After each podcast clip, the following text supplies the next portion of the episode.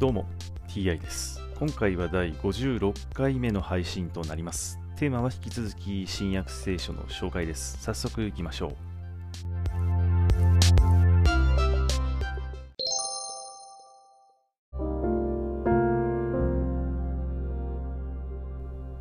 新約聖書第55回。今回は洗礼者ヨハネとイエスというお話です。ヨハネは牢の中でキリストのなさったことを聞いた。そこで自分の弟子たちを送って尋ねさせた。来たるべき方はあなたでしょうか。それとも他の方を待たなければなりませんか。イエスはお答えになった。行って見聞きしていることをヨハネに伝えなさい。目の見えない人は見え足の不自由な人は歩き雷病を患っている人は清くなり耳の聞こえない人は聞こえ死者は生き返り貧しい人は福音を告げ知らされている。私につまずかない人は幸いである。ヨハネの弟子たちが帰るとイエスは群衆にヨハネについて話し始められた。あなた方は何を見に荒れ野へ行ったのか。風にそよぐ足か。では何を見に行ったのか。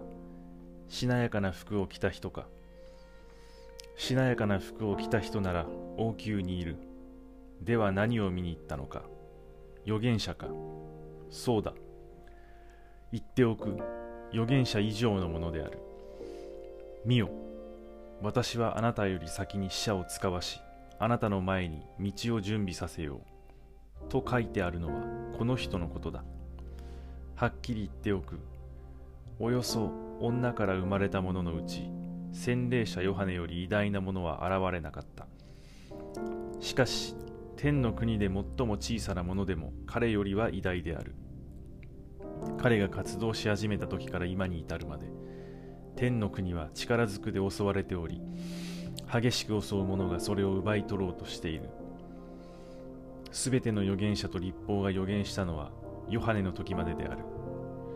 あなた方が認めようとすればわかることだが実は彼は現れるはずのエリアである。耳のある者は聞きなさい。今の時代を何に例えたらよいか。広場に座って他の者にこう呼びかけている子供たちに似ている。笛を吹いたのに踊ってくれなかった。葬式の歌を歌ったのに悲しんでくれなかった。ヨハネが来て食べも飲みもしないでいるとあれは悪霊に取りつかれていると言い人の子が来て飲み食いすると見ろ大食感で大酒飲みだ。徴税人や罪人の仲間だという。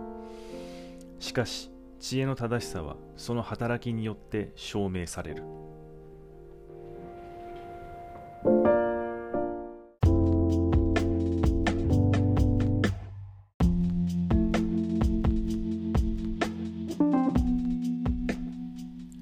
洗礼者ヨハネはいつの間に牢屋に入れられたのでしょうか、まあ、これはねちょっとわからないですね。